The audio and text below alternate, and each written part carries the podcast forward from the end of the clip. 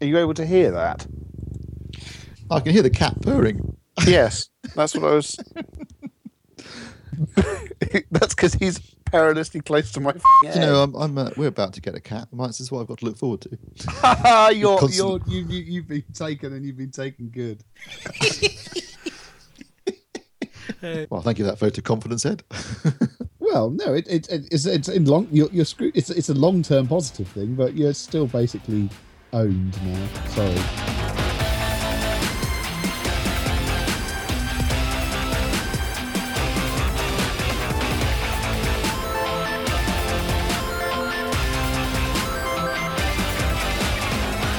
Hello and welcome to the AV Forums podcast for the 12th of November 2014. And joining me on this edition are Assistant Editor Steve Withers, Ages three and up. It's on my box. I'm not supposed to be babysitting Princess Drool. News Editor Mark Hodgkinson, Wind the frog. Games Editor Mark Botwright, fastest knobs in the West. and Audio Reviewer Ed Selley. Nothing that concerns you, spaceman. Just us toys.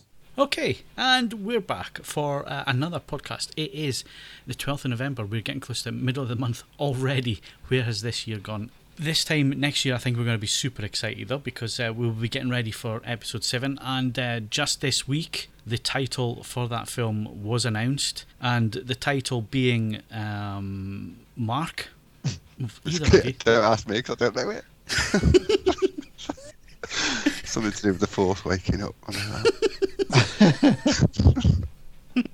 Nice to see you're awake and paying attention. Um, the proper title is somebody. Force Awakens. That's close. Yeah. Not Podcast so episode very, six. Mark Awakens. so very tired. Well, that that was a that was a Star Trek. um, yeah, listen, Star Trek was it Star Trek Nine? So very tired. The thing is, if it's awakening, has it been asleep? And if it's been asleep, why? And what's it been doing? What's been going on? We're going to need another film to explain what's been going on Was- before this film comes Was out. it drunk? Had it been in a fight? Did it get out the right side of bed? Had it hit the snooze button three or four Did, times? did Luke go for a very long sleep? Uh, you know, has he been a bit tired recently? But I thought that the three terrible prequels had explained that it was just a parasite anyway. So all of these parasites have been asleep and have woken up en masse. Maybe they're Very- like Very cicadas. true. Very true. What were they called? Uh, midichlorians. Midichlorians. Yeah. So the midichlorians have all been asleep for the Yeah. last thirty years. Something like that. It's interesting that the uh, sort of when they po- when he announced it last week, the poster or sort of the graphic they created had Star Wars: The Force Awakens and no Episode Seven, which is in line with the way the original films or posters work with Star Wars or Star Wars: The Empire Strikes Back. No episode this or that. So um, again, J.J. Abrams seems to be very much targeting the original trilogy as his touchstone and ignoring largely the prequels. Well, Which is a wouldn't come on? wise approach. You Yeah, Yeah. no, totally. Yeah, There's um. Do we know if Harrison Ford's fixed yet? yeah. Has he? they finished is- shooting. They finished shooting last week. oh, blimey! well, not oh blimey, because they've only got 11, 12, 13 months to do all the effects in. they better get their fingers out. Oh, there'll be somebody sitting with an Amstrad and a Sinclair ZX Spectrum. They'll get it done. I mean, I have to say, the title doesn't change anything. I'm still uh, almost completely indifferent. Uh, that doesn't mean to say I, I won't go and see it, but the, the- I I just can't summon up any great. I am deliberately not getting involved or interested or looking or and this is a good example of why I remember 99 I, I care. I just care in, in the sense that I want to see where it's going. I'm not going to put too much hope on this one. Um, I think it'll just kind of give us a, an idea of the direction that they're heading in. I think the problem is that there's there's never really been a kind of a concerted effort to just kind of leave Jedi's aside for a bit. It's now kind of everything's about the Force, and I think it's it's the more they kind of explore that, the more it kind of turns it into a bit of a kind of kids franchise because they're now kind of so powerful that it's just a case of really the Force Awakens, you know. So so what was it before? I still, I still think that there's some interesting stuff going on because you've got this film coming out next year. Then the year after that, they're doing a standalone film, which, as Mark's just said, you know, might might not involve Jedi's or the Force or anything like that. Could be something to do with Boba Fett or whatever. So that that shows potential for doing something in the Star Wars universe that isn't necessarily directly related to the Star Wars films, which I think would be quite good fun. And it's being directed by Gareth Edwards, who made Monsters and Godzilla. So there's potential there. Then we've got So the next words, it'll Star- be, it'd be about accountants or the, a long The time accountant a on the galaxy- Death Star. Yeah, a long time ago Yeah. in a galaxy far, far away, we dealt with planet planning permission and boundary disputes. Or it'll. Tax and trade disputes, was it not? That was oh, the that was, that was really had that. exciting. Yeah. Um, but then the next uh, year is, is a second is episode eight, which has been directed by and written by Rian Johnson, who, who again is a good filmmaker. Did Looper and Brick and the Brothers Bloom. But do you think that anyone's going to be, if, if they keep kind of switching things around like this, it's, it's a nice idea to keep it fresh. But I just worry that each one's going to try and outdo the last, and in a, in a sense, almost kind of end up with the same story. You know, kind of oh no, will the Jedi's pull through? Yes, they will. You know, I, I really, I really hope they will go off and do something. The kind of like a rogues trilogy or something. Just stick to bounty hunters and that kind of thing. You know, just explore some of the other characters and then keep I think them that, that's the idea. That is the plan. I mean, I if don't you know. look at the way Marvel have planned out their movies, uh, you know, and Disney to a large extent have left Marvel to their own devices to, to do what they want to do, and it looks like they're doing the same thing with Lucasfilm. Um, you know, the, the, the Marvel movies have been largely very good, and, and they've gone in some interesting direction. I mean, Guardians of the Galaxy, which has been the most successful film in the US so far this year, and one second most successful film worldwide, you know, it was a very different, total departure from what they've been doing previously, and I thought it was great fun. Really enjoyed it. Um, they went very dark on Iron Man three. Uh, obviously, Avengers was a big hit. Um, the Captain, Amer- Captain America movie. Oh, on Soldier- Yeah. dear me, static, Cylon. static my uh, my internet connection is totally buggered at the moment, um, all, all the time. It, I think they're in the middle of relaying all the cables for open, you know, Openreach. so much pornography. So it might be good in the near future, but uh, at the moment it is very, very iffy. I think that some of these Star Wars films should revisit. Uh, I don't know. There was a, ages ago there was a cracked article, six Star Wars characters too retarded for film. I think it's time to visit some of these ones. There's something that looks like a cat, which is apparently a Jedi Master called Ikrit. Yeah, I think the, the movie world is calling out for that. Uh, there's a gay Hutt, Oh yeah, uh, uh, an animated talking mountain. that that's a friend of the Ewoks. I mean, all of these things. The the, the, the the possibilities are endless. There's something that looks like Bucky O'Hare that was in all of the comics. Um, so yeah, I mean, I, I think that yeah, each one of each one of these people deserves their own film. Uh, and something called Uru, which is just a brain. I, I think you should it should be a movie about the contractors on the Death Star. Be- Can't we just get by with sticking an exhaust port here? No one will notice. Maybe you could deal with uh, you could do one of the films on uh, just an entire squadron of Tie fighters dealing with basically the fact that they appear to be pretty much wiped out every time that they go anywhere near uh, an opponent, and just dealing with the psychological loss of of being completely eradicated every time you take off. Well, what that- what happened was when when they uh, when they did the clones, the Clone Wars, they didn't they didn't go to Specsavers before they cloned the guy. So so, so they all have a, a, an eye defect, which means that they can never hit the target. yeah, and and all the pilots came from someone with an in yeah, in ear and, and the infection. the yeah. guy that they used as the donor for the clones was the henchman from the A Team. that would explain a lot, certainly. Uh, so Hodgie still not interested? Uh, no. Well, I am. Yeah, I like stuff Star Wars, but I've just I just failed to get uh, excited by any of this so far. Maybe as it gets closer, it'll um, it'll pique my interest a little bit more. But as it stands, I'm I'm just very much wait and see. I'm not going to uh, not going to get caught up in it all. It is interesting that we're talking about episode seven here. Um, it doesn't come out till till end of next year. Um, there's a big final film of a big trilogy happening in about three weeks, four weeks from now. Um, uh, Steve, 12th of December it opens. yeah, and um, nobody's interested. We, we I could even- not It's not, it's give not even on the running It- I order. could What, struggle. what's the film? The Hobbit. Oh, right. Oh, Yeah. God. I thought it was going to be like 20 questions there for a second. You're blowing out the microphone again, Mark Hodge. Yeah, stop breathing, Hodge. Yeah. Stopped. Uh, yeah, but it is interesting that you know you got the final Hobbit film happening, and um, seems to be very little interest in this, in in that one. Um, Twitter a buzz with episode seven news yet. Uh, there was a big release of the trailer. Was it last week? End of last week for the the final big trailer for this movie, and I've seen very little, uh, very little marketing, very little interest. I just can't get excited in any way, shape, or form. I've still not seen any of them. You know, I saw the first three quarters of the first movie. I saw it at a high frame rate, which was annoying me. Uh, but no, also was it was that annoying me. Uh, the sound kept dropping out every time it reached a certain level. It was like uh, some kind of clipping device came in and uh, would would switch the audio off. Excellent. Yeah, that that always adds to the immersive nature of film, I find. But um, no, I haven't seen any of them, and uh, and neither am I. I mean, considering that two, I think both the, the first two are actually on Netflix, if I could be asked. So it's not like there's any particular difficulty in getting hold of them, but I still can't be bothered. Sorry. Is this our enthusiasm special? the team vie to work out what they could give less of a shit about. But equally, I, you know, uh, uh, obviously, films are taking a back seat at the moment. I mean, MasterChef is back on.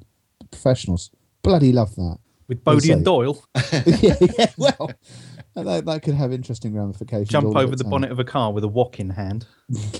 But no, I thought I love that program. I love it. Uh, I mean, I, to be honest, this is my favourite bit when they've still got people with ideas well above their actual levels of competence. So, I mean, the moment that you actually, it's like the X Factor. Not that I watch that, but as I, you know, if you're going to watch any of it, you watch it whilst the delusional types are involved. You don't actually want people with any degree of competence. That doesn't make for good television. So, although I still think that I, I, my idea for Farm Foods MasterChef is still, I think that's got winner written all over it, really. What was this idea?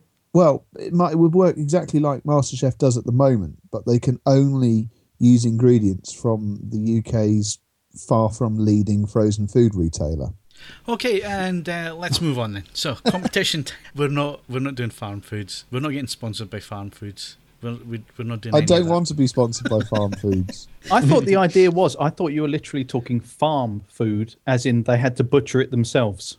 Well, that would make it for equally compelling television. Come in covered in blood and crying. Oh no, no! Tomorrow night, the um, skills test is to prep a woodcock for for cooking. for an exam. Yeah, yeah, that's right. Well, no, that involves taking large, large amounts of feathers off and cutting bits of it off. Appar- apparently, that, that that's quite something to watch. So that, that that that promises to be quite entertaining. How big is a woodcock? Not very. No, they're not. Are they? Not, aren't they? No, and game birds are notoriously tricky to prep, especially if you're trying to keep the skin on. Because the easiest thing to do is skin them. Dexter, by Hodge. Hodge should know. I've plucked, I've, all I've done is plucked a pheasant. I've never, I've never really done anything else. I'm Yeah, not a pheasant, I'm not, that keen, I'm not that keen on it. I'm a pheasant plucker's son. Yes. I'll keep on plucking pheasants till the pheasant plucking's done. Wisely taken at slow speed there. and sober. And so, Yeah, well, that's helping as well, isn't it?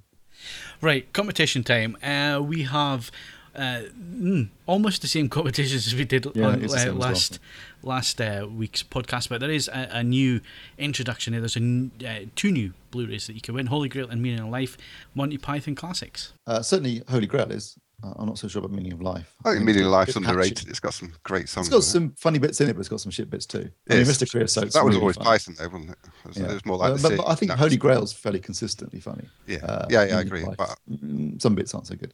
But um, but it's still still good prizes. I mean, if you're a Monty Python fan, and I think there's plenty of them out there, uh, they're both great films. Um, it's a pity it doesn't include Life of Brian. You'd have to have all three. got me with Once again, we're, re- we're really selling this again, aren't we?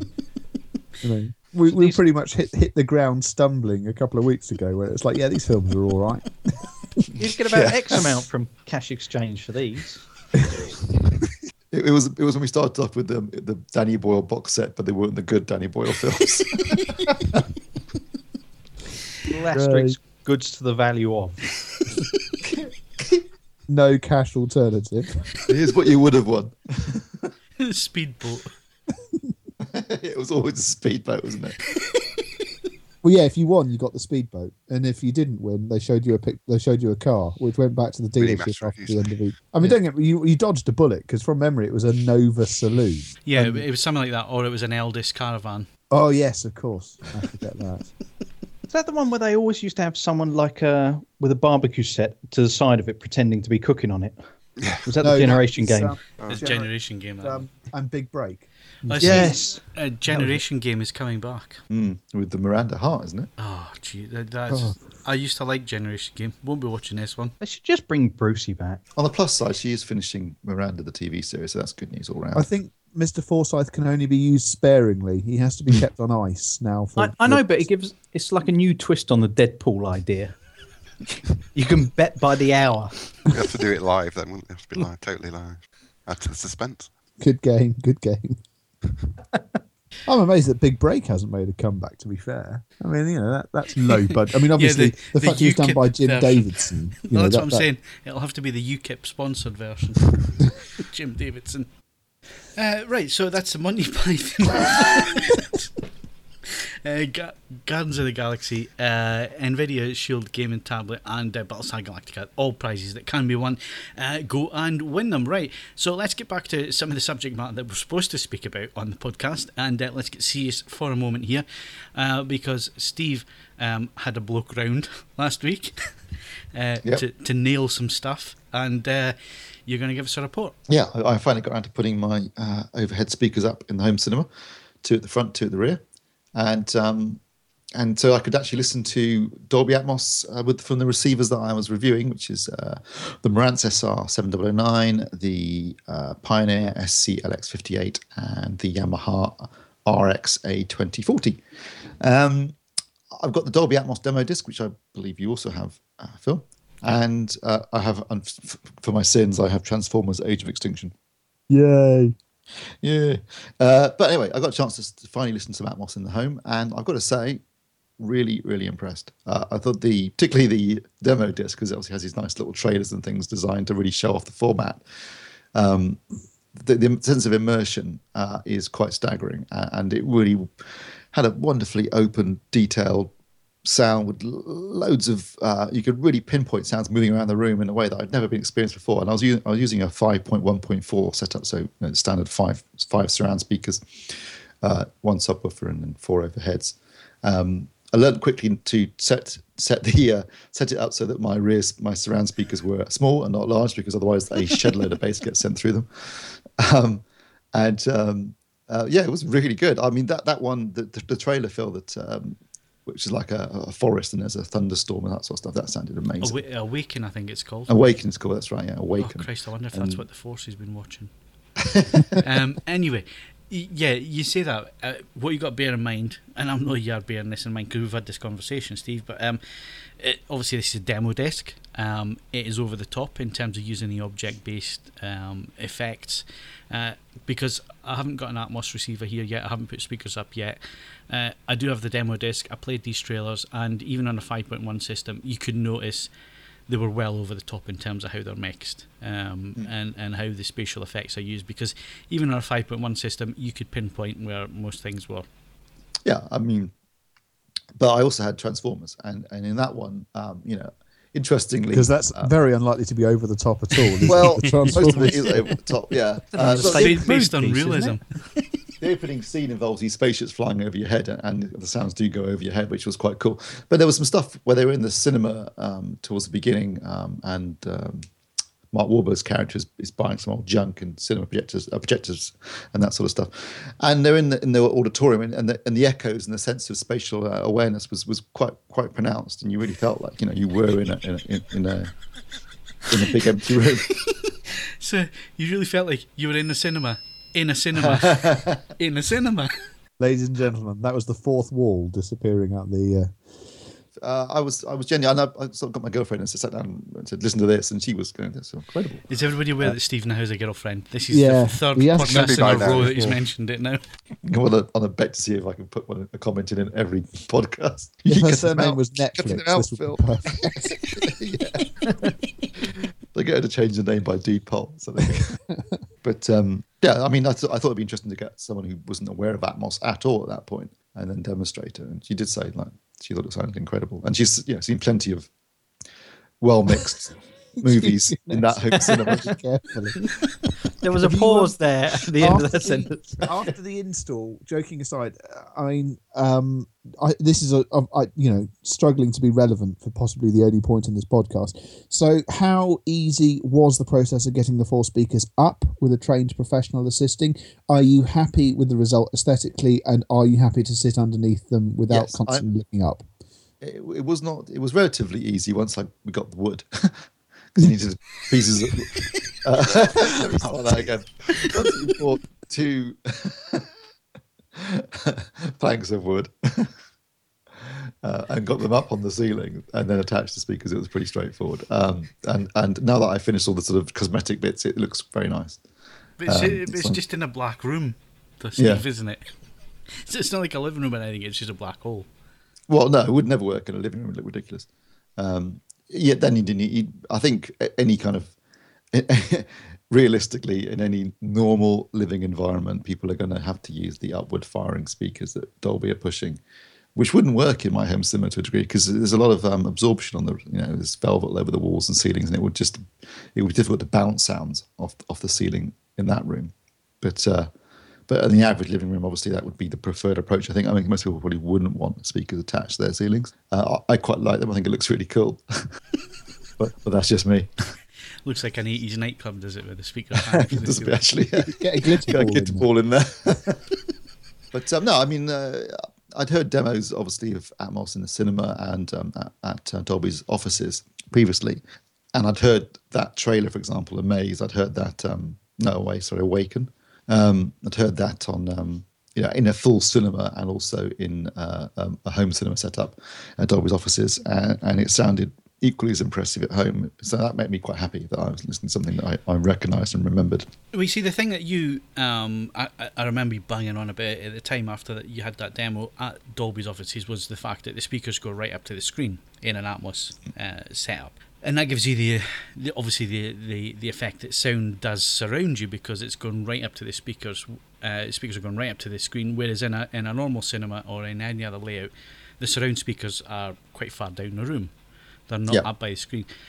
So you'd sometimes get the the illusion would be lost if something went off screen right, and then it would it wouldn't go to the side. of you, It would it would suddenly be around the back of you, depending on where your your rear speakers were positioned. I have to say on that demo disc in a 5.1 system, and I'm using dipoles for surround. I have to say that that effect was there. You know, I noticed it uh, in that demo piece, even though Well, I you don't have that you lost the sound, or it was quite. no, it, that it was actually quite seamless.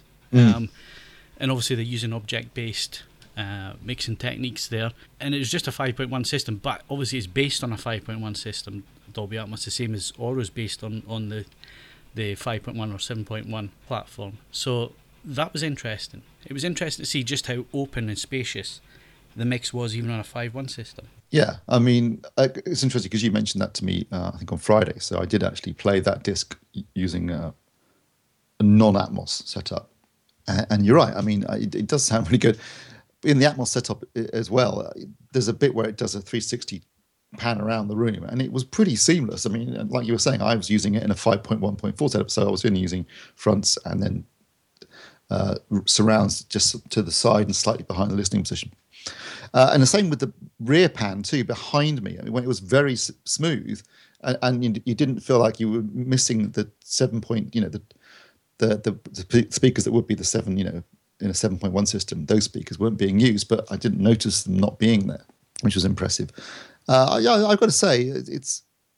I mean, I was, you know, pleasantly surprised and really quite pleased with the results. I was getting quite excited actually on Sunday when I was messing around with it. Were you getting wood? not in a sexual way. the hope now is wh- what we really need are some more. Obviously, we need more content. Content is going to Um, be king. Yeah. is, is king. Yeah, and at what moment we've got Transformers, which I could do without. Um, Well, don't uh, worry, Expendables is next. So. Expendables is coming out. Yeah, but uh, yeah, yeah. You, I love, I'd love to sort of hear Gravity in Atmos. Um, that, that would be interesting because a very that was a very directional soundtrack anyway. So it'd be really interesting to see how that works as an as an Atmos soundtrack. But um, I think there's now 200 uh, Atmos uh, movies available or have been made at least. So there's plenty of content uh, for the uh, studios to choose from if they decide to support the format and put discs out. I mean, at the moment it's only Paramount.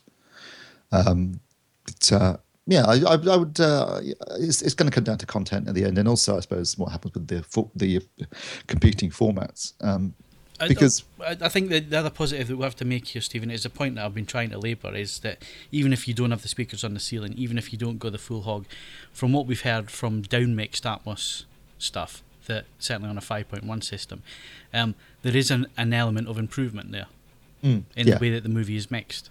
again, you know, as you pointed out, a, a demo and a trailer of the obviously everything's maxed uh, maxed out, and they're trying to really show off the format. So it depends. It's going to come down to ultimately what the sound designers do and how well it's reproduced on disc, even in 5.1. But I think that it shows the real potential. It's certainly, you know, I- I've, I've watched a lot of films at home. I've, I've heard some very good soundtracks, and, and I was sitting there thinking, like, this is really quite impressive, and I do feel totally immersed in this in this environment, and in a way that perhaps I hadn't felt before.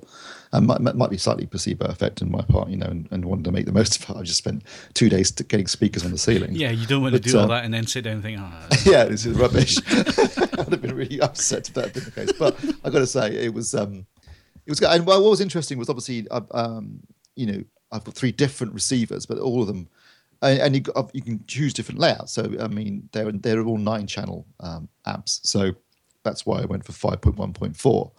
But you know, you could also do uh, nine point one point two normal front speakers, and then sort of speakers sort of halfway between the front speakers and the side speakers and then obviously the rear speakers as well, which obviously would help even more with that sense of you know seamless panning. And then two uh, speakers above, or you could do 7.1.4, but obviously you'd need at this point to add an additional two channels amplification. But um, given there were nine channels on the receivers, I went for 5.1.4, and I was all- with all three of them, and, and I thought they all performed extremely well with the limited amount of content I've currently got.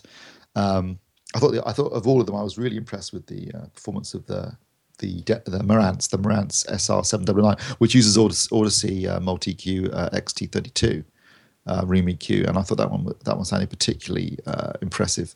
Uh, although all three were good. As I said, uh, one of the things I quickly learned was when setting up the rear speakers, make sure you set them as small and not big, because they shove bass through everything.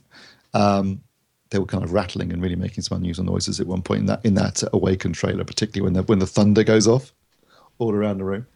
Um, but but otherwise, uh, yeah, I mean, these are the, these are the first receivers on the market with um with um some of the first receivers on the market, at least with uh, with Atmos, and and certainly it's been well reproduced, and and uh, all three of them were, were very impressive.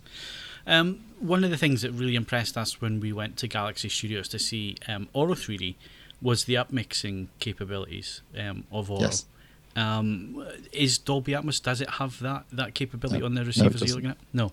No, there isn't any sort of Dolbyizing uh, feature on these receivers, at least, and I haven't really, I haven't been aware of any. There've been no demos or mentions of it from Dolby themselves. I, I, think don't the Yamaha's got a proprietary system. Yeah, yeah, but it's not Dolby. That you can do. Uh, you can do the Yamaha, you know, DSP where they'll start using the height speakers and this sort of stuff. But in terms of Dolby itself, it doesn't have a feature that Auro does do. Was that what are they called? The Oralizer. Is that right? Yeah. yeah. Yeah. I mean, where, where they will take even even down to, and we heard this, didn't we, Phil? well, I even mean, a it- mono source. yeah, I mean, it's, it sounds like yeah, yeah, it's something that we've heard for the last twenty years from the likes of Yamaha and that, you know, DSP effects and all the rest of it. When you hear the Auro thing, it absolutely blew me away. I've never had anything like it because it was so realistic from a mono source. You thought that that had been recorded in stereo.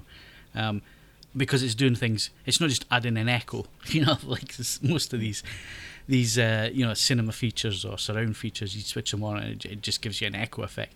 Um, this actually works in the timing domain, so it tries to work out um, sound reflections through um, through really advanced algorithms. And it just sounds really natural, and it sounds like it's a stereo mix. I mean, we, no, no word or lie, we had to pick our jaws up off the Yeah. floor. I mean, we're pretty jaded, all right? I mean, we've, we've seen and heard a lot of stuff over the years, but both of us sat there with our mouths agape going like that. That's really impressive. I've got to say, the, uh, the application of technology these days in terms of the audio side of things is becoming more and more impressive. Um, as an example, uh, on Friday, I was uh, given a demonstration of a new um, wireless speaker, just a little tiny box, you know, probably about four inches by four inches, by a company called Mass Fidelity. And the sound it was producing, the sense of stereo separation it was delivering was quite staggering. I, I, honestly, at one point, I had it sat on top of the center speaker in the home cinema, and if I closed my eyes and no one had told me that box was there, I'd have just assumed my two floor standards were working. It, it was really that impressive, and I was going, "How how would you do this?" And don't say it's magic because that's not going to wash. But they were saying, you know, they were using what they call wave field wave field synthesis, and um, it was quite amazing. The the sense of stereo separation. Also, you could stand up and move around either side, and if you moved to the left, you could still hear the right stereo sound. You know, it wasn't everything was just falling down to one side or the other. Um, really quite impressive use of technology, and, and you've seen this more and more now. And, and, you know, some of it might well be psychoacoustic, and it might. I mean, again, with Dolby and their upward firing speakers, they're not just bouncing sounds off the scene; they're also claiming to using a certain amount of like psychoacoustic technology in order to make this sense of overhead sound created from upward firing speakers. And you know, I, I, know Ed's opinion on this is, but certainly, you know, it, some of the some of the applications that are being applied here really are very very impressive. Well, yeah, it's um, you know, it's easy to be sniffy about it, but uh, the Naim Mu-so that I tested comparatively recently using similar similar processing, and it, the thing is that I'm not wildly keen on the concept of it when you can hear the processing at work, but when it's done properly, you don't. It just sounds oddly big from an, an, an oddly spacious from from a single point. And it, it doesn't surprise me to learn that there's other people doing it with, with, with equal you know equal skill. And as I say when, when you encounter it being done properly it is it is quite something. The problem is when you encounter it not being done properly it can often sound like a bag of spanners. Can I ask a layman's question? Go for it with regards to this technology of kind of bouncing sounds around the room how much does the room play a part in that I mean, when you've demoed this, obviously, you know, massive. Yeah, uh, that's yeah. what I'm thinking. Which is the technology can be there, but in the average living room, I mean, suppose you've got lots of kind of sofas. well, I mean, if if you think about the average living room though, and you, and you think about looking up at the average ceiling, um, most of them are a flat, uh, a flat space where you could bounce sound. You know, there's very few that will have material or um, there's very few that have really high ceilings, um, like a barn conversion. It wouldn't work in a barn conversion because you, you know you got 50 feet to the ceiling. But in a normal um, UK living room, I think if you're if you're averaging it, Mark, then I think the vast majority will all be similar in, in the fact that they have um, a boarded ceiling that's plastered, and in those circumstances, the speaker would work. It's when you start getting into high ceilings vaulted ceilings, um, uh, loft conversions, barn conversions. That's where it starts to fall on its on its face. I think. Correct me if I'm wrong, Steve. You've heard them. No, that that would, that would be absolutely correct. It's interesting when mm, the guys from Math Fidelity were describing how the speaker works, and I was thinking, well, that's all well and good in my lounge, which is quite bright and it's got lots of reflective surfaces and I'm sure it'll sound it'll work very effectively in there. I said, well, what about in the home cinema, which is quite is far more dampened and uh, and a, a, you know a less lively sound? And they said, and they were they said, no, no, it'll work, it'll work in there too. And and we played it in the lounge first, where it worked very well, and then to my surprise, it was equally as effective in, in the home cinema. So I think that there are you know there are uh, technologies that can work better in, in, less ideal environments. But you're right, Phil. If it's a big barn conversion with a very high ceiling, those upward firing speakers are not going to work properly. Yeah, uh, because because they've got nothing to bounce off of. It's just too far away. You know, you can you can do so much with technology. You can't. In, it isn't ultimately, at the end of the day, actually magic. No, it's it's trying to solve solve a problem of putting speakers on the ceiling because again, you're you're the only person that can really answer this, Steve, because you're the only person out of all of us that's experimented with this. But um, upward firing versus actually having a speaker up there. I, I, mean, I imagine having a speaker actually up there works better. It gives you a better sense of what's going on. Yeah, I mean, I was uh, I was lucky enough to uh, have a demo of both overhead and upward firing speakers at Dolby's offices, and I won't I won't lie that I thought the upward firing speakers were surprisingly effective, but and at times you did struggle thinking, is that coming from above? But um, when they actually did play stuff I, um, using the, the, overhead speakers themselves, there was a, you know, you definitely got a greater sense of overhead sound. I mean, it, they work to a degree uh, and, and are, they're surprisingly effective. But I, I, still think, you know, if you're a, you know, an enthusiast and you want to go the full hog and, you're in, and you really want to get the full Atmos experience, you really need to actually put speakers above, above you. Um, if you can, obviously. Would something like that musical fidelity could it be adapted for Atmos so you could have like one one like a unit as it were, and it could project four speakers outwards in, in, in sort of a, a convincing way? Might that be an answer? As a single like a single speaker that projects four ways. That can oh, be well. apply, applying that kind of technology to, uh, to the solution of an. Well, you, you see, I, I think it, uh, yeah, yeah, I think you're starting to talk about physics now, and we all know that physics has no part in in anything that we do. So let's move on. We'll come back to physics later when we get to. It. We choose not to believe in gravity. we all know it's magic. Uh, so, Steve, Dolby Atmos, obviously magic. Um, you're quite impressed with it. Yeah. Uh, bottom line, I, I, was very impressed with it. I'm, I'm looking forward to hopefully getting you know some more Blu-rays released and uh, see what they sound like. But uh, so far, so very good. Okay, we were going to talk about smart TVs. We're going to have to do that next week because we're running fast out of time. Uh, but upcoming reviews, uh, what do you have, Mark? I have next one up will be EETV, which is uh, EE's TV box as a rival to Sky, etc. But it's only available to uh, EE broadband customers. Uh, really good though. Uh, more to come. Probably when the well, should hopefully when the uh, podcast is published, the review will be up. Uh, I've got the um, Kindle Fire TV, Amazon Fire TV coming this week. Um, I've got a Samsung H6500 TV and LG's Music Flow wireless music system, which has been up and running all weekend, and that's pretty good too. So is that LG's uh, Sonos? Is it?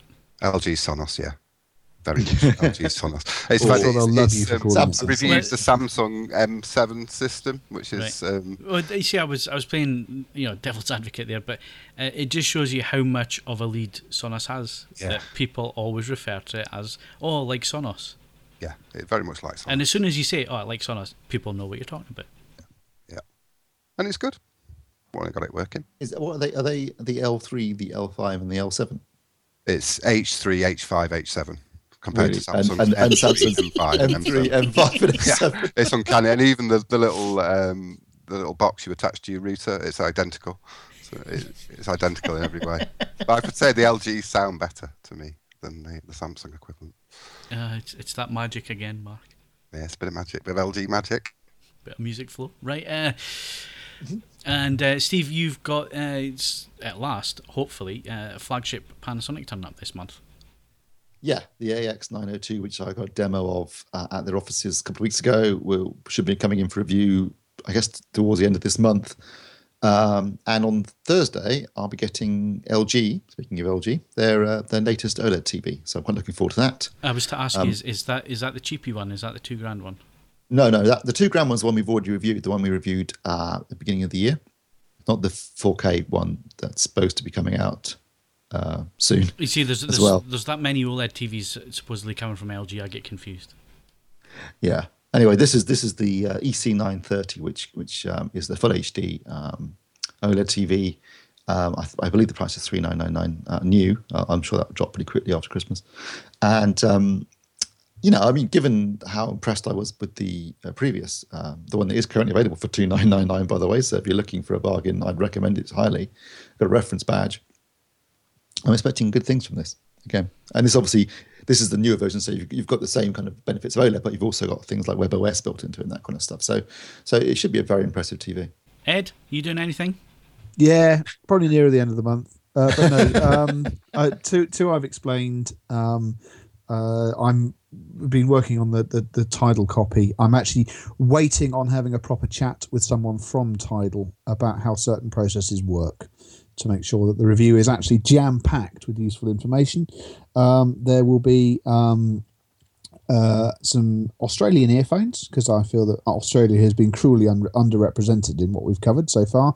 And uh, towards very much towards the end of the month, there will be a, uh, a small get together of less expensive AV receivers. You know, Withers is busy doing the champagne stuff. Um, I shall be doing something a little bit more uh, beer budget um, and, and, and seeing what, what you get at that sort of price point. Okay. Is there anything games wise? How do you mean? Well, do you know what's As in- coming up? I don't know what's happened to you, but you've gone really weird. Speak again. Hello. Yeah. You, You've got a sort of farting follow crackle. All right. I think he's in the last Hobbit movie as well. Do you want Uh, to drop me and bring me back or something? yeah, we're going to sort Mark out. We'll be back in a second with games news.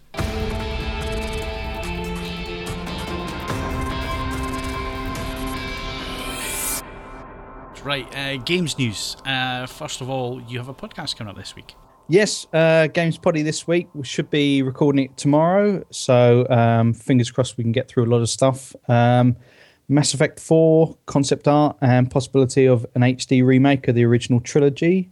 Um, also, Sony have uh, finally rolled out their share play feature, and there's been a kind of minor controversy about some games blocking it. Um, Drive Club, the launch woes of that. Um, Grand Theft Auto 5, you've got a first person shooter mode, and obviously they've released um, some videos showing the HD makeover, and that's starting to tempt people. And no doubt we'll also be discussing what we've reviewed. So, Sunset Overdrive. Hopefully, Leon's played us a lot of Call of Duty Advanced Warfare by that point. And if anyone's managed to make it out to the shops on that day, Halo Master Chief Collection. Pending a visit to the shop. I like that. Yeah, yes, exactly. Pending anyone wanting to actually go stand and queue up. Although it might come in the post, never know. Why don't you just get it on Amazon? Yeah, I suppose you could. That's not as fun. Well, I for one am looking forward to it. Said with enthusiasm. Well, I don't say anything with enthusiasm, so why? why, why, why, why? I'm looking forward to Grand Theft Auto 5 on, on the PS4. I, I, I was I was happy to let it slide by, but then they showed just how much of a makeover it's had, um, and looks fantastic. Yeah, it does. That video, that that comparison video you mean? You mean? Yeah, yeah, Yeah, it does look amazing, doesn't it? yeah. The trees and all the the kind of added detail because it was one of the best looking games of the last generation anyway. Um, and I, I think I, along with a lot of other kind of cynical people, just assumed that it was just another, you know, give it a little bit of a polish and then just kind of throw it out there and you'll make money. But you know, certainly the the first person shooter mode Yeah, that first person mode looks looks incredibly good. Yeah, it, it, it really does. It's, it's the kind of thing that you think if, if someone kind of put that on, say, like a modded version on PC or something, it would look slightly clunky. But, you know, certainly in the driving sections as well, uh, you know, that should be spectacular because some of the best moments in the game for me were kind of going down a mountainside on a motorbike and kind of flying 60 feet in the air. Um, and do, the thought of doing that from a first person perspective, yeah, it's definitely tempting me. It might be too real. You might have an episode. uh, I think I'll be able to see where the lines between reality and fiction are there. Um, uh, so uh, obviously, I will wait to the podcast. I, I have to say, Drive Club had me umming and ahhing about inevitably buying another another PlayStation to gather dust, like I have with the previous three. Um, is it to say brief brief synopsis? Is it say it doesn't actually work at the moment, or it's just got some re- just just stuff which is an annoyance rather than it's actually KO'd? I I think it's kind of a, a, a mix of, of both. It's uh, some people are reporting kind of bigger connectivity problems, as is always the case, than others. Yeah, you know, we had this with Battlefield 4, where some people said, "Oh, it's fine." Um, the occasional dropout. Others said they just couldn't connect. But it does seem like the the, the central club feature um, and various problems with kind of syncing up are there fairly consistently. Um, so it's just one of those kind of sad launches where you just think they've obviously tried to make sure that it, it was ready, but you can never fully account for what will happen with everyone's network, and something obviously was wrong there. Um, and it's just kind of killed this idea that, um, should we say, Sony was on, on an equal footing with Microsoft when it comes to the online multiplayer experience. I think it's probably pushed a few people towards an Xbox One because people always kind of had that view, which was, well, if you're going to play multiplayer, you stick with Microsoft, and they were kind of touting dedicated servers and the like for this generation. Um, but the the silver lining with Drive Club is the fact that they've, depending on how you look at it, it's either the silver lining or a kick in the nuts. But they've said that the PlayStation Plus edition is basically on hold for the moment. Now, that's obviously poor for anyone who's who's just kind of redeemed a, a a subscription voucher for you know the next few months or something, assuming that this was going to come out. But it does give them a second chance to kind of almost make that first impression. Where if if you give it away free, people will play it. So if it releases in six months and it's perfect, Mm. and everyone's just says, "Well, I'll download it anyway," then there's a chance that should we say the franchise is dead before it's even started because anyone will play something if it's free and it looks good enough, which this does. So, you know, even people who were slightly you know cynical about it and saying that you know Sony have completely cocked up, you'll still download it and give it a try if you own the console and you've got that subscription anyway. Yeah, fair enough. Well, we we shall see. Other than that, um, just quick plug. Manny should have his Bayonetta 2 review up for the time that this goes out, and Leon's still deep into Call of Duty Advanced Warfare, and hopefully he'll be starting a rolling review for Master Chief Collection as well. And of course, you've got your games podcast as well. Yes, indeed, Games Potty as well. Okay, so is that the games news? That is.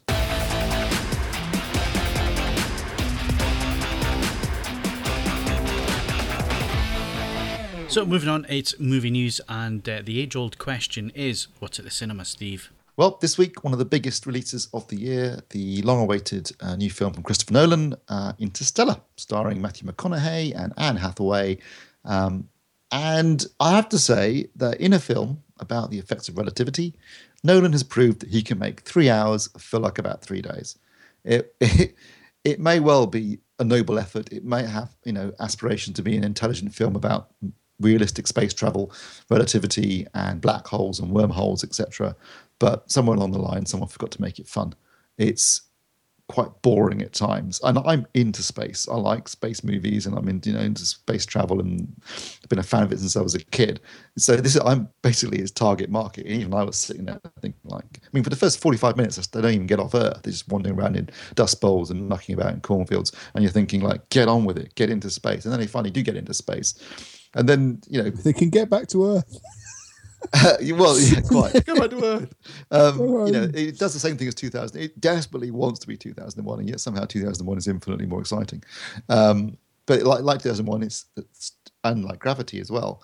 They treat it realistically. So in space, there's no sound. So there's no sound in the outside shots. You only get sound when you're inside a spaceship, which is fine. But it's got this awful, awful score. Oh, it yeah, seems to be like- using a giant church organ half the time that is just grating. And every time in action scenes that are are um, you know are, are sort of scored to this terrible score. Just they feel like it's going on in slow motion. It's, I mean, no one's ever been particularly good at doing action scenes per se, and, and even the stuff that's meant to be exciting this just comes across as somewhat deathly dull. Uh, it, it's got stuff. I mean, also for a film that's meant to be about realism, there are some stuff in it. Even I, with my limited abilities, you know, limited knowledge of relativity, knows bollocks. So they go to a planet that's very close to a black hole, and therefore, apparently, one hour on the planet is seven years on Earth. Well, for that to happen, you have to be so close to the black hole that you'd be crushed by the gravity, and you wouldn't be able to escape because it would be that you'd have to be going faster than light. So that's just silly. And uh, and even if that was true, knowing that fact, why would they go to that planet when there were two others they could go to that wouldn't have the same problems? Uh, it just seemed ludicrous when there were you know it's a desperate race to save mankind. The Dark The Dark Knight's a great film. The Dark Knight Rises was cobblers, and everyone knows that. And this this isn't going to be the big hit everyone's hoping it's going to be. I don't think. I think it's going to lose out on word of mouth. I think it's. Um, it's trying to be too clever for a mass audience, but it's not being entertaining enough. I mean, in, if you look at um, Inception, that was quite a clever film, but it was also quite entertaining. Um, this is is is relatively clever, and it's, well, it thinks it's clever, but I don't think it's entertaining enough. Inception's popcorn munching sci-fi, though, isn't it?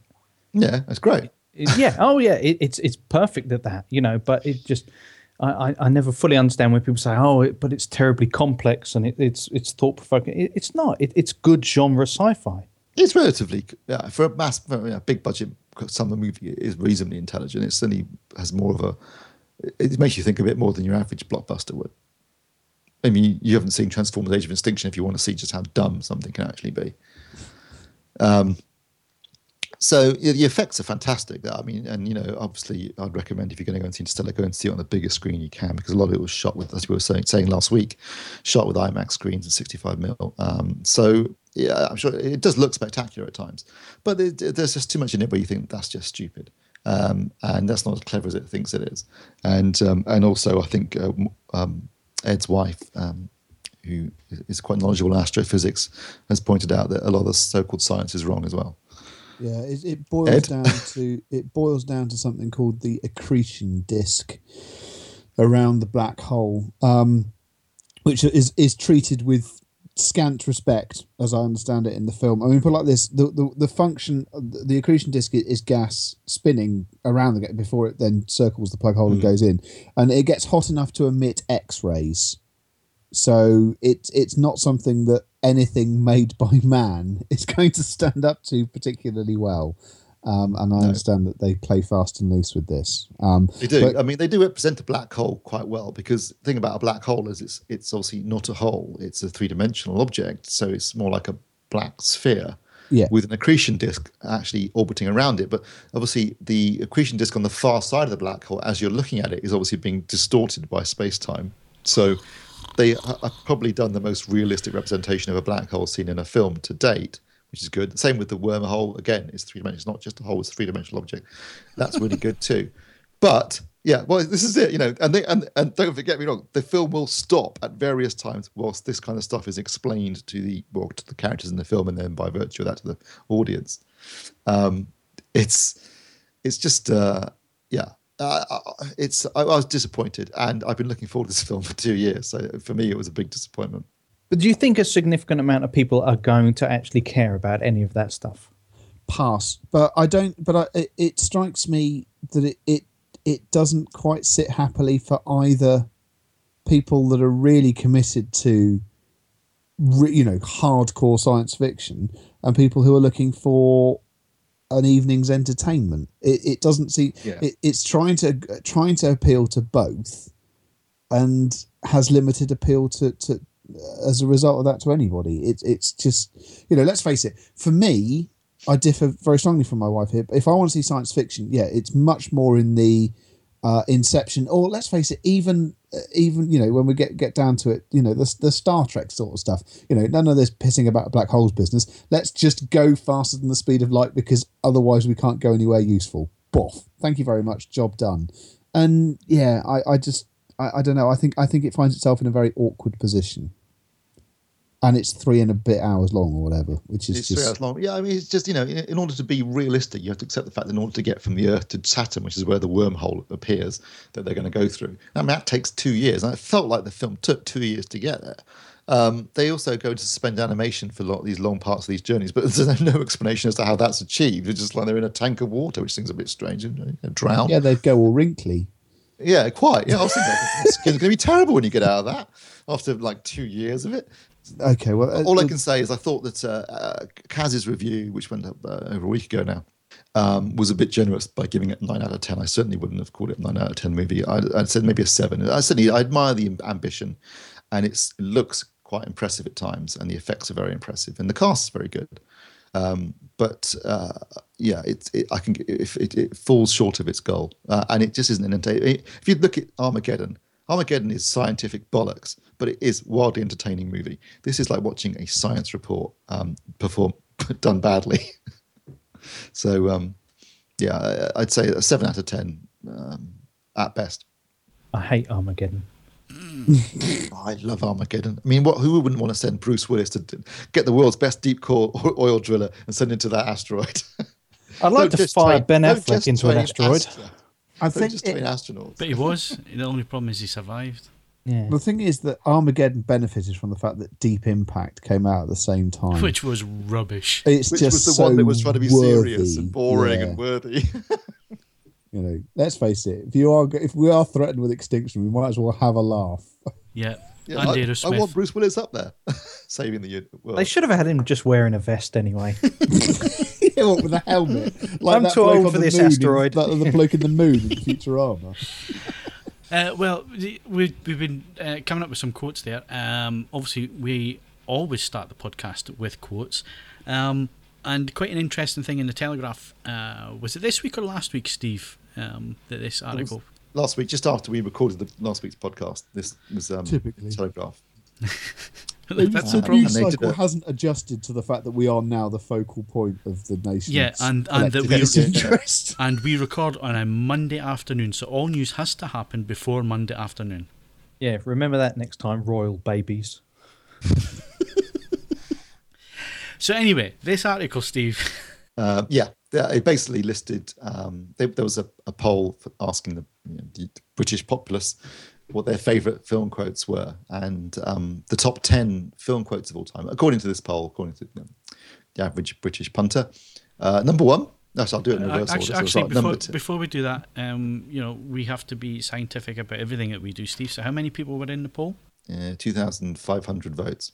I think statistically that's considered a big enough poll. Though. It is, yeah. I think a thousand is considered a big enough group for populace. Okay, you may go ahead. You may proceed. Okay. This is this is according to this poll the top ten film quotes of all time. Uh, and number ten, and I'm very I'm sure Mark um, Hodgkinson will agree with me here. Uh, and I'm also, by the way, my box set finally arrived today. But number ten, we want the finest wines available to humanity. We want them here, and we want them now. From Withnail and I. Is that even the best quote in Withnail? No, it's not. But I, I'm just glad to see a quote from Withnail and I make the top Yeah, ten. I, I would, I would Uh, imagine that the vast majority of quotes have swearing in them, Mark. As Yes, well. that's So the problem with Withnail and Yeah, I. that's true. It's one of the things I noticed straight Although, away. are you a sponge or a stone? That would work. uh, number nine, nobody's perfect. Of course, from Some Like It Hot, the last line Some Like It Hot, which is very funny. Uh, number eight, another one I'm glad to see here. All those moments we lost in time, like Tears and Rain from Blade Runner. Uh, number seven, very funny. Infamy, infamy. They've all got it infamy from Carry On Cleo. Number six, Frankly, My Dear, I Don't Give a Damn from Gone with the Wind. And number five, and I'm sure you'll like this one, Phil, You're Going to Need a Bigger Boat from Jaws. Which was a complete ad lib. Yeah, not even in the script. So a nice one, Roy Scheider. Number four, he's not the Messiah. He's just a very naughty boy. Uh, from Life of Brian, the disc that we're not giving away in the competition. Number three, say hello to my little friend. Actually, Mark Botwright should do this because he does quite a good uh, Al Pacino. I refuse. Um, Spirit of the obviously podcast. from Scarface. Number two, you're only supposed to blow the bloody doors off. Obviously, Michael Caine in the Italian Job. And number one, to infinity and beyond from Toy Story. Really? To infinity and beyond? Well, I guess a few kids must have answered that, but I, I bet actually Toy Story's uh, nearly 20 years old now, isn't it? Which is making me feel really quite old. But you are really. Yeah, there's a reason. Oh, I, but I don't want to be reminded of that fact. Did you see that link that was posted and it was in the general chat for that you're getting old website No. where you slap your birthday in and then it gives you a very depressing statistic about something that you assumed happened a million years ago actually happened closer to the date of your birth than the present. in my case, it was the publishing of the Diary of Anne Frank. Happened closer to when I was born than now, which is depressing. Ed, Ed, I can uh, I can probably say that the outbreak of World War One is closer. Uh, sorry, World War Two is closer to my. my No, you uh, were right the first War time. One. I think that was an, an, an interesting slip of the tongue there. Yeah. Methuselah. So yeah, but I can't even remember what we were talking about now. That's film quotes. All right, uh, your your most favourite film quotes, uh, just to wrap up. So let's go to Mark Botwright first. Um, what from this list or just? Just just Ever. any anything you Uh, what you think I- should be in there. I like the end of Butch Cassidy and the Sundance Kid. Uh, for a moment there, I thought we were in trouble. Okay, yeah, that is a good one. Hodge. Um, as we well, it's with from with no, then I so it is probably unbroadcastable, but it starts Monty, you terrible beat. Okay, Mr. Selley. Don't know. Possibly Apocalypse Now. Never get out of the boat. It just holds up so well as an actual metaphor for my entire existence. Well, I mean, the, the one I'd, I'd like to use uh, as mine, um, I can't use it because it's full of the C words. Um, so I'll just say, it's shite being Scottish, Tommy. I'm going to go for the same film as uh, as Ed. I'm going to go for Apocalypse Now and say I love the smell of napalm in the morning. It's the smell of victory. Smells like victory. Oh, sorry, Ed. Smells like victory. it's so much your favourite, you don't know it.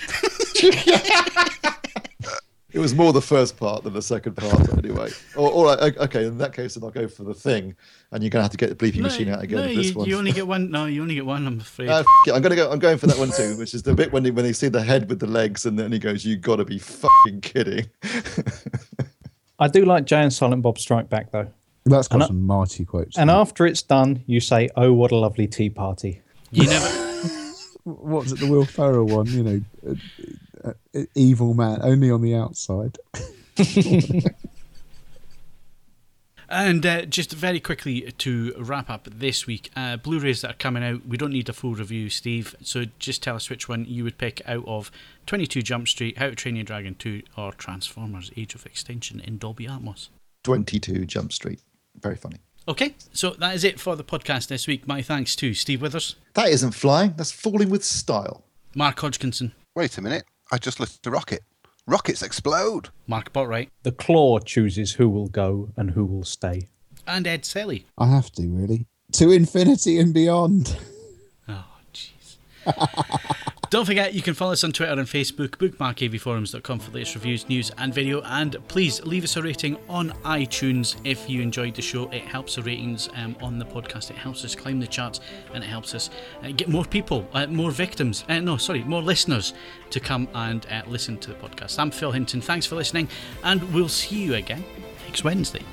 Surprised no one went with "How dare you open a spaceman's helmet on an uncharted planet?" I think I didn't get that. That, that, that- I think that might have been a line in Interstellar. Interstellar.